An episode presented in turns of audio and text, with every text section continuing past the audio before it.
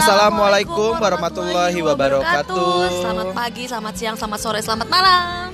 Om Swastiastu Nama Budaya. Ya. Yes, balik lagi sama gue Arla Dan gue Enggar di Agar Supaya. Arla Enggar seru-seruan. tanpa rekayasa. Well, setelah satu episode podcast gue sendirian nih, Gar, Iya. gue akan kembali lagi bersama Enggar untuk membahas hal-hal yang relate banget sama kehidupan kita sehari-hari. Betul. Nah, untuk yang episode sekarang, Gar, kita mau bahas apa sih sebenarnya?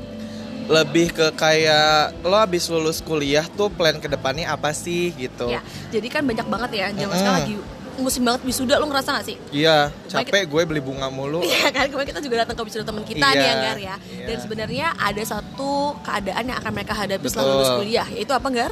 Kerja, dunia kerja, real life, Welcome to the real life. jungle real life. Iya. Nah, apa sih? Nah, jadi hari ini kita akan ngebahas nih sebenarnya apa sih yang lo harus persiapin untuk memasuki dunia kerja untuk para Mm-mm. fresh grade dan karena kita ngerasa kita udah lulus lumayan lama nih ya, maksudnya Aku belum sih Oh, kak. kamu belum ya, aku deh kayaknya. Mm-mm. Kamu kayak lebih kita sharing nih apa-apa aja sih yang harus Betul. kita siapin untuk bisa dilirik nih CV-nya sama perusahaan karena fakta sekarang susah banget tinggal untuk mencari pekerjaan. Iya. Bener nggak? Lo ngerasain nggak sih, Gar? ngerasain banget gue kan gue di sini kan kalau kalian dengerin podcast kita yang episode 2 di situ tuh gue posisinya adalah gue sudah bekerja baru kuliah kalau yang kita mau bahas ini kan lebih kayak ke yang memang kuliah terus lulus mempersiapkan diri untuk kerja gitu kali ya Ya, pas banget kemarin juga ada beberapa junior gue nih. Gar, yang pas banget memang mereka ngechat gue nih secara Iya. personal untuk nanya ke Arla, apa sih yang harus dipersiapin? Kayak misalnya CV yang seperti apa sih yang Heeh. baik yang bisa gue dilirik nih karena beberapa kali mereka apply kerja, tapi kok nggak dipanggil-panggil Iya. kayak gitu dan dengan maraknya juga penipuan kerja ya Gar ya. Karena kayak misalnya undangan penipuan eh, undangan kerja interview terus ternyata tiba-tiba penipuan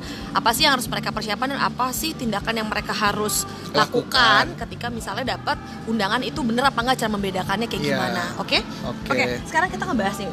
Menurut lo hal pertama yang harus mereka lakuin apa sih Gar kalau untuk mempersiapkan ke dunia kerja? Kalau gue ini yang berlaku untuk gue ya. Eh, CV sih sebenarnya. Karena kan gue eh, dulu tuh kan ada yang bilang CV tuh misalkan apa harus tulis tangan ataukah yang kalau anak sekarang tuh CV-nya bagus-bagus gue liat kadang gue suka iri gue bisa nggak sih kayak gitu gitu kan ya yang harus dipersiapkan ya CV-nya jadi buat seringkas mungkin tapi padat isinya Iya, Kayak bener banget. gitu. Jadi kalau sekarang nih, dulu kan zamannya kita harus bikin dari eh, nyiapin amplop coklat, Nah, ya kan, betul, nulis tangan, betul. cover letter dan lain sebagainya. Tapi itu kayak bingung mana sih yang harus kita Iya. berpacu sama apa gitu ya, bercontoh sama apa. Nah Betul. kita gampang banget bisa nge-googling. Dan kalau gue pribadi gunain Canva. Oh Canva Nah, iya iya iya Karena gue kan gak pinter desain nih, khususnya ini teman-teman yang nggak bisa desain, yang nggak pinter desain, ada templates yang langsung disediain sama Canva dan itu gratis gar. ada yang kalau Canva tau gue ada yang gratis ada yang berbayar ya, Ya, gue pakai berba- eh, gue pakai yang gratis pun Heeh. itu bisa membuat suatu resume. Jadi kalau di sana sebutnya curriculum vitae atau Oh, iya, resume kayak betul. gitu gar. Jadi situ ada template-template yang benar-benar simple buat profesional, buat student dan lain sebagainya. Itu semua ada jenis-jenisnya. Jadi teman-teman yang mau coba buat CV bisa langsung buka di Canva dan apa aja sih sebenarnya harus dimasukin tuh Oh. as an ex of associate consultant, cie, Iya, gue pernah iya. menjadi associate consultant HR yang mereview CV-CV. Buat gue tuh CV yang menarik itu untuk yang nggak berhalaman banyak banget ya. iya bosen ya ngelihatnya ya Jadi kalau kalian misalnya aktif nih bisa di organisasi atau kalian misalnya aktif eh, ikut volunteer volunteering karena kan Iya. biasa anak-anak eh, lulus kuliah, itu Kuliah. kan belum ada pengalaman kerja nih Anggar ya. Iya. Ini khusus yang belum punya pengalaman kerja ini nggak usah lo semuanya tulis dari A sampai Z. Tapi lebih pengalaman-pengalaman bisa pengalaman internasional atau volunteering yang benar-benar relate sama kehidupan kerja yang memang akan dipakai. Ya, nggak mungkin kan masukin juara lomba kelereng, main gu, eh, apa main gudu kelereng sama 17-an 17-an gitu kan. itu nggak perlu. Nggak perlu lo masukin Lomba gitu. mewarnai hidup rumah tangga orang. Amit-amit. Siapa yang jadi juaranya? Ah, Ah, nggak mungkin, ya kan? nah, kayak gitu. Terus juga eh, kayak gini, kadang ada CV tuh ya ter- terserah sih orang masing-masing. Ada yang eh, dia tuh kalau fotonya tuh kayak yang kaku banget gitu loh yang harus background merah atau harus background biru kayak gitu kan ya. CV gue yang terakhir kalau nggak salah fotonya gue lagi gaya banget sih gitu kayak ya udah gue cakep tunjukkan itu gitu nggak sih kayak Iya. lo kalau foto karena kalau fotonya biasa tuh yang dipakai lagi nih foto ijazah lo sekalian deh buat foto CV gue gitu kan ya carilah inovasi yang lain gitu foto juga menurut gue kayak eh, tergantung juga sih balik lagi lo mau masuk ke kerjaan yang mana. Kalau misalkan kayak ke kantor yang kan zaman sekarang banyak tuh startup startup ya atau kantor yang memang udah paperless gitu kan. Jadi kita mungkin lo dari foto itu lo bisa lihat lo orangnya fun lo bisa bekerja sama kayak gitu. Kadang ada juga nilai ya gue nggak tahu sih dari sisi psikolog atau orang HR tuh gimana Uh, jadi misalnya kayak misal foto wah ini orangnya kaku nih atau apa gitu. Dan ada beberapa juga kantor yang masih gue tahu lebih biasa seringnya kayak ke apa ya perusahaan apa sih teman gue gitu. Dia tuh uh, CV-nya tuh masih yang tulis tangan gitu loh pakai kertas. Terus fotonya tuh yang masih dilampirin gitu. Mungkin masih ada yang berlaku kayak gitu ya cuma pekerjaan yang gue lakukan ini yang lagi gue jalanin gue pakai CV-nya CV kreatif gitu. Oke, CV kreatif yang terpenting ya. Berarti salah satu poin pertama yang harus disiapin teman-teman adalah CV kreatif. Dan jangan pernah lo masukin foto berdua sama teman lo di CV lo. ini fun fact yang fun banget. Jadi gue pernah nge-review Wah, satu profile Orang isine. orang isine bablas bablas bablas pokoknya dia masang foto CV tapi berdua sama temennya heboh nggak lo? Wah, hore sih itu. Hore itu gue langsung kasih ke teman-teman gue satu floor terus gue liatin tuh pada ketawa semua kayak ini mau lamar kerja sorry yang mana? Yang mana? Lo yang mana aja gue nggak Apa tahu. kembar gitu ya, Kak. Apa kembar satu dapat kerja satu lagi harus juga dapat Iya, kerja yang sama. Iya ini konsepnya Lo ambil satu, ambil dua-duanya. Lo tolak satu. Iya benar. Kita nggak jadi. Kita nggak jadi. Mau temen gue gak keterima, gue juga gak Nggak mau, gitu gitu. kan. Nah itu terpenting CV kreatif. Nanti kontennya seperti apa, lo bisa lihat semua templatesnya itu ada di Canva dan lo bisa banyak banget sekarang lo sekali googling CV kreatif yang ringkas misalnya. Karena kebanyakan company juga cuma butuh kayak satu halaman depan aja men. Karena CV gue pun yang Bacanya sekarang skimming ya, lo kayak Ah, cepet ah, gitu ya. aja dari kayak pengalaman apa sih yang relate sama yang posisi dia apply. Wah. Yang kemudian yang kedua lu tuh harus yakin banget kalau lo mau apply kerjaan, lo harus yakin dengan segala requirementsnya itu pas sama yang lu punya Yeah. skillnya. Jangan misalnya, let's say lo lulusannya uh, akuntansi tapi lo lamar sebagai misalnya uh, posisinya apa ya yang nggak relate banget gitu loh. Maksudnya Iya. kayak gimana ya? Dia butuh misalnya pengalaman akuntansi uh, dengan menguasai beberapa uh, Punya software-software sertifikat aplikasi dan apa. sertifikat ini itu dan lu tau lu nggak punya jangan nekat karena HR tuh nggak bakal lirik sama sekali ya nggak sih kan Ya, betul betul. Terus kayak ini juga apa namanya? eh, CV-nya tuh ya jangan bertele-tele lah isinya gitu ya. Sekarang tuh kayak ringkas aja misalkan prestasi lo kalau gua boleh kasih saran sih ditarik aja dari pas kuliah. Mungkin kalau mau masukin yang SMA yang memang menonjol banget gitu. Kadang ada yang ditarik dari SD. lo S- SD, SD. SMP lo ikut OSIS. Eh gue pernah sih masukin kayak gitu malu jadi SMP misalkan gue OSIS apa gue masukin gitu. Karena kan aku misalkan SMP bendahara, kuliah ekonomi ya relate lah uang-uang juga gitu kan. Tapi pas dipikir-pikir sekarang ngapain gue masukin, gue masih bisa masukin hal lain di situ gitu. betul. Jadi kita jangan narik kejauhan pengalaman-pengalaman yang ada gitu kan. Kalau sekarang dari kuliah ke kerja misalnya ya lu tarik pengalamannya paling jauh ya itu dari SMA aja gitu. Iya. lebih cukup. Atau misalnya sorry misalnya lu lulusan cuma SMK atau SMA boleh lu tarik pengalaman dari SMP baru itu berarti nggak terlalu jauh ya pengalaman-pengalaman ketika lu punya prestasi di SMP kemudian yang kedua sarannya ialah eh LinkedIn, LinkedIn sih menurut gue itu kayak nggak tahu ya, misalnya gini, gue search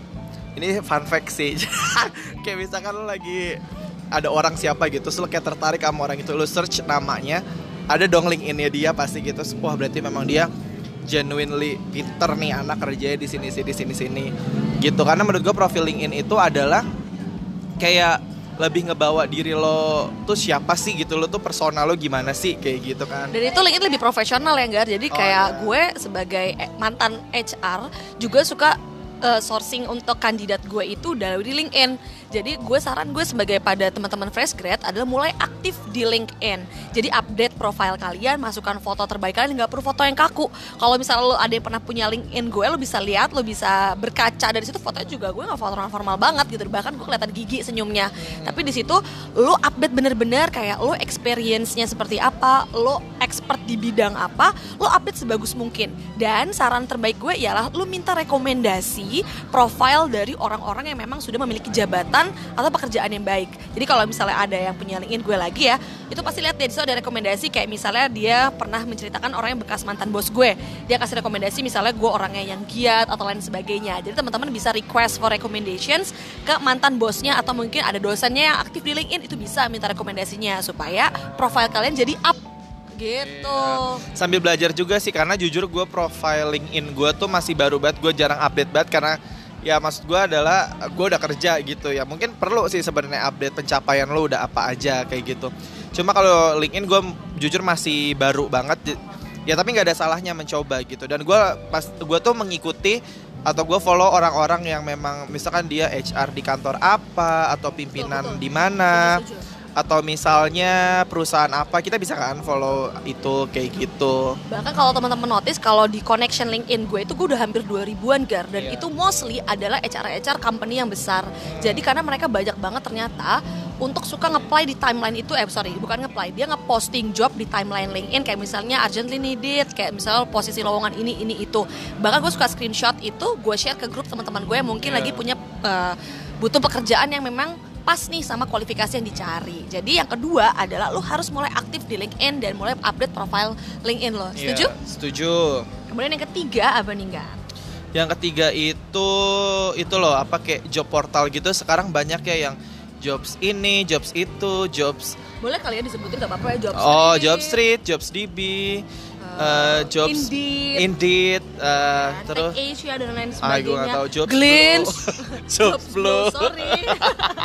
Jangan dibalik. iya Iya, oke. jadi tapi yang harus gue sampaikan ke teman-teman ini sebagai pengalaman gue juga yang pernah mencari pekerjaan di situ dan pernah juga membuat job posting di sana. Gak semua profesi-profesi yang mereka apply itu legit longgar Iya. ada juga mereka yang emang modus penipuan Bodong. banyak dari nge-apply post itu. Apa pekerjaan bodong-bodong. Jadi kalau lo make share kalau lo mau buka job portal cari website company yang langsung yang langsung gitu ya. Nah. misalnya misalnya lo mau masuk let's say Indosat gitu kan. Lo langsung aja buka website Indosat misalnya. Nyari karirnya. Atau di bagian karir lo cari dan lain Iya. sebagai perusahaan yang misalnya memang punya legit uh, website. Iya. atau kalau lo harus sampai membuka di job portal cari job portal yang memang bener-bener udah terverifikasi perusahaan-perusahaannya itu perusahaan-perusahaan bonafit enggak Iya. contoh kayak misalnya gue boleh promosi sedikit ya karena gue pernah bekerja di situ dan gue tahu internalnya seperti apa. Glins. Glins itu punya semua company yang bekerja sama dengan mereka itu job-jobnya semua memang udah pasti legit dan itu bukan ada penipuan sama sekali itu nggak ada. Gitu. Jadi yang gue harus sampaikan ke teman-teman hati-hati dengan maraknya berbagai penipuan yang ada nih di zaman sekarang. Karena kreatif banget nggak sih Gar? Iya, kalau sama gue kalau mau boleh sharing ya, gue dapetin pekerjaan gue ini itu gue dapet dari Jobs DB kalau nggak salah.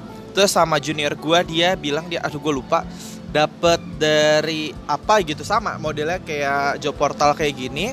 Jadi dia kan pakai konsultan gitu kan kalau mau masuk ke kantor gue ini kan. Jadi gue apply di konsultan itu, terus gue dipanggil tes gini gini gini. Gue awalnya gue pikir kayak ah ini bukan undangan langsung dari si webnya ini nih. Oh ternyata pas datang gue langsung suruh datang ke gedung kantornya itu memang prosesnya alhamdulillah sampai akhirnya gue kerja sekarang ini gitu. Jadi menurut gue kalau ada yang kayak tadi kan Arla bilang kayak kita harus hati-hati, kita boleh hati-hati tapi jangan lantas jadi paranoid ya kayak aduh ini bener gak sih ya ada baiknya memang cross check dulu kita googling kan sekarang udah gampang banget nih lo tanya-tanya juga misalkan punya senior atau punya teman punya relasi pasti kita nanya ini legit gak sih? Bener gak sih? Ini ada gitu. Terus sama gue waktu itu pernah gue nggak sebutin job portalnya apa tapi gue pernah waktu itu waktu gue lagi belum kerja banget itu gue udah stres banget gue apply apply aja. Jadi bangun tidur yang gue lakuin adalah apply kayak gitulah gue apply apply terus. Dapatlah gue panggilan datang tuh gue ke daerah itu jauh banget. Tapi yang namanya orang butuh kerja gue cari. Dan itu tuh kayak datang gue udah datang sepagi banget ini kok rame gitu requirementnya eh, nggak jelas juga apa ya tapi maksud gue ya udah kan gak ada salahnya daripada gue di rumah nggak dapat apa-apa. Gue akhirnya datang terus eh, gue lihat kok kayak kualifikasinya tuh nggak misalnya lulusan ini lulusan ini tapi kok kayak sembarang ya pas sudah datang kenyataannya gitu. Ya udah gue memang dapat kelanjutan nih gue suruh datang lagi hari apa tapi nggak gue ambil. Karena kita kan karena kalau udah lihat nyata nih gue nih bentuk perusahaannya gimana kok nggak beneran yang interviewnya personal gitu gue ngomong gimana gitu-gitu. Ya kita udah udah dewasa lah kita harusnya udah bisa nilai gitu. Cuma untuk yang fresh grade ini kan memang harus banyak belajar. Ya mungkin dengan kayak gitu dengan dengar cerita ini dia mereka juga bisa tahu kan gitu gimana gimana. Dan yang paling penting gini Gar, nggak ada di mana-mana yang namanya lo mau melamar kerja lo harus bayar jumlah bilangan tertentu Ah. atau suruh bayar uang. betul betul. Karena ada beberapa gue case yang gue tahu, Iya, iya, mereka dipanggil interview disuruh bayar kayak uang seragam, uang transport dulu nanti diganti ketika udah kerja dan lain sebagainya. Gue dapat pastikan itu penipuan. Bahkan ada yang bilang sampai dia nggak mau bayar, dia bilang udah taruh aja berapa aja uang yang lo punya.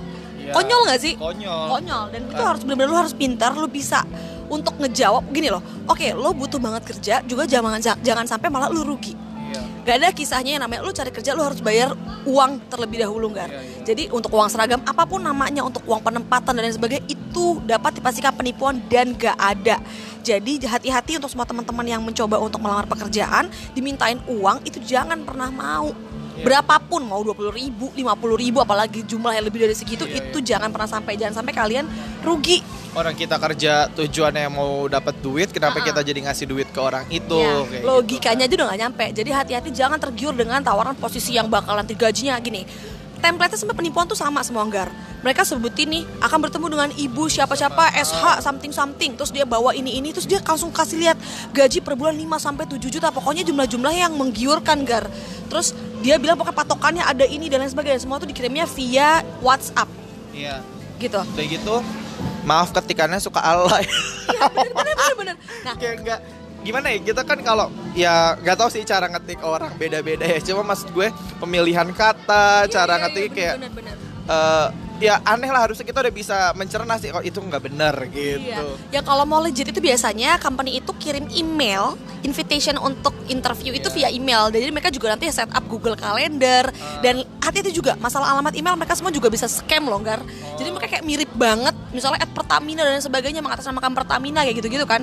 Nah, lo hati-hati banget kalau ada yang pengirim yang nggak jelas sendernya apalagi at gmail.com at yahoo.com yang nggak langsung legit dari perusahaannya at perusahaannya langsung jangan pernah langsung percaya cross check cross check cross check yang paling penting untuk teman-teman fresh grad yang cari kerja karena Google aja udah ada men. Nah, kalau di gua masuk kantor gua ini pun waktu itu gua pemberitahuannya gua dapat dari SMS. Pertama gua kayak ini bener gak sih? Nah, cuma yang bikin gua yakin adalah ya karena memang gua benar apply di tempat itu. Dia follow up gua lewat SMS. Nah, SMS-nya itu dia butuh respon iya atau tidak, gua bisa datang atau tidak. Terus gak lama belum gua balas, dia telepon. Dia telepon gue memastikan "Lah, sekarang gue kurang yakin apa lagi gitu. Nah terus gak lama gue buka email gue bener. Jadi dia tuh memang semua yang gue cantumkan sama dia tuh gue dikabarin lewat semuanya SMS, telepon dan email. Terus kalau masalah tadi dikasih apa kita ngasih uang dulu bener kita jangan itu udah bisa dipastikan penipuan gitu. Karena kan kita tujuannya mau dapat uang kenapa kita harus membayarkan sejumlah uang? Kayak gitu kan. Berarti kan intinya adalah ya kita kayak nyumbang dong orang kita berharap uang dari orang itu kita kasih ke orang itu gimana sih arisan apa gimana kayak gitu kan. nanti diambil di akhir kak kalau beruntung akhir, itu juga. Iya, betul. gitu. Jadi intinya persiapin semua dengan baik teman-teman. Dan yang paling terpenting kalau bisa kita kasih summary semuanya dari podcast hari ini ya enggak ada karena kita eh, senang banget nih banyak teman-teman yang sudah mulai memasuki dunia pekerjaan kehidupan sesungguhnya yang lamar aja kalau di kantor gue seragam gitu Iya. seragam dapat kalau cowok kan nggak dapat bawahan nih dapat kain tapi dapat duit buat jahit enak Oh, tuh? promosi kantor lo, sorry ya. Dia jadi HR kantornya dia, dia Amin. orang markomnya dia. Oke, eh, untuk podcast hari ini gue rasa gue senang nih ngebahas ini karena memang deket banget ya Betul. sama kehidupan kita banget dan memang kita berdasarkan pengalaman kita juga nih Enggar ya. Iya. Ya memang kita sudah mengalami. Tapi jangan benar tadi kata si Enggar, jangan langsung lo skeptis yang tahu tiba-tiba ah penipuan nih enggak. paranoid, Paranoid kita kayak ada gitu baiknya ya. cek and recheck Cek lah and ya. recheck berkali-kali even kayak misal lewat SMS atau WhatsApp pun kalau misalnya memang legit coba datangin dulu aja tapi lo harus pintar juga kalau indikasinya udah mulai ke arah yang nggak bener minta uang dan lain sebagainya itu fix penipuan dan langsung tinggalin tuh tempat gitu aja hati-hati banyak nanya ke orang tanya ke senior senior ke keluarga ke teman ke kakak ke pacar lo untuk ini bener gak sih? Ada? Atau lo langsung dengan simpel dengan simpel nge-googling biasanya langsung keluar nih. Lo klik aja nama perusahaannya. Biasanya kalau emang perusahaan-perusahaan penipu tuh langsung keluar tuh di Google. Di kaskus sih di biasa. kaskus biasanya langsung udah ada listnya ya. Iya. sundul gun ya kan? Cendol. Cendol dawet. cendol dawet. Lima ratusan. Enggak pakai gitu apa gitu. Terus habis itu? Itu eh, semoga nih ya Gar apa yang udah kita sampaikan hari ini nih bermanfaat nih amin. dan bisa menjadi salah satu insight baru mungkin teman-teman juga udah pada tahu cuman butuh penguatan nih bener apa Iya, enggak dan semoga yang kita sampaikan ini bisa menambah pengetahuan teman-teman yang belum tahu nih Gar dan kepercayaan diri kalian semua. Moga-moga yang baru lulus, yang yang memang sudah lulus dari kapan lagi cari kerja dimudahkan. amin Dijauhkanlah dari penipuan-penipuan kayak gitu. Amin. Niat kalian baik untuk bekerja ya.